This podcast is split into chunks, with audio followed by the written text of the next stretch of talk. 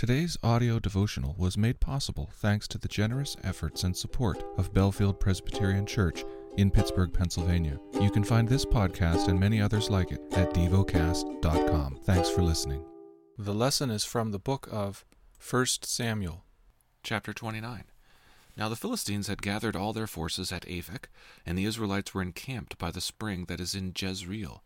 As the lords of the Philistines were passing on by the hundreds and by the thousands, and David and his men were passing on in the rear with Achish, the commanders of the Philistines said, What are these Hebrews doing here? And Achish said to the commanders of the Philistines, Is this not David, the servant of Saul, king of Israel, who has been with me now for days and years? And since he deserted to me, I have found no fault in him to this day.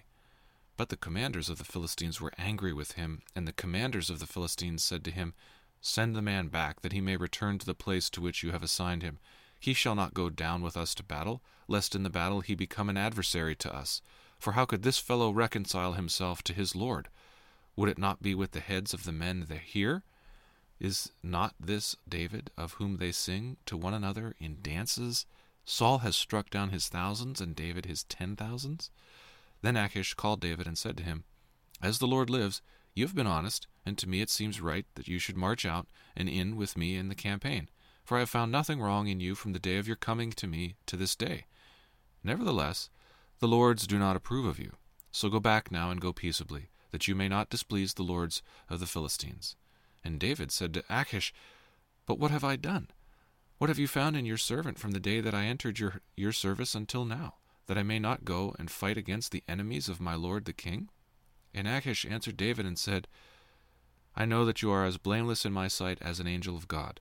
Nevertheless, the commanders of the Philistines have said, He shall not go up with us to battle.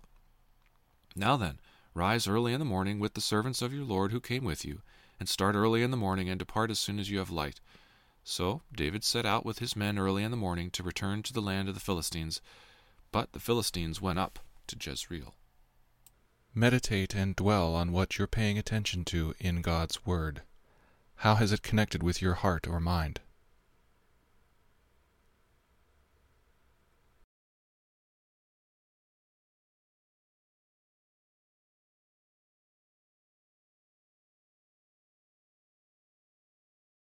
Pray to God freely about what has moved you today. Turn your thoughts to Him and enjoy His presence we offer the following as prayer topic suggestions. For farmers, for a missional passion to take hold in my church. Thank you for listening to DevoCast.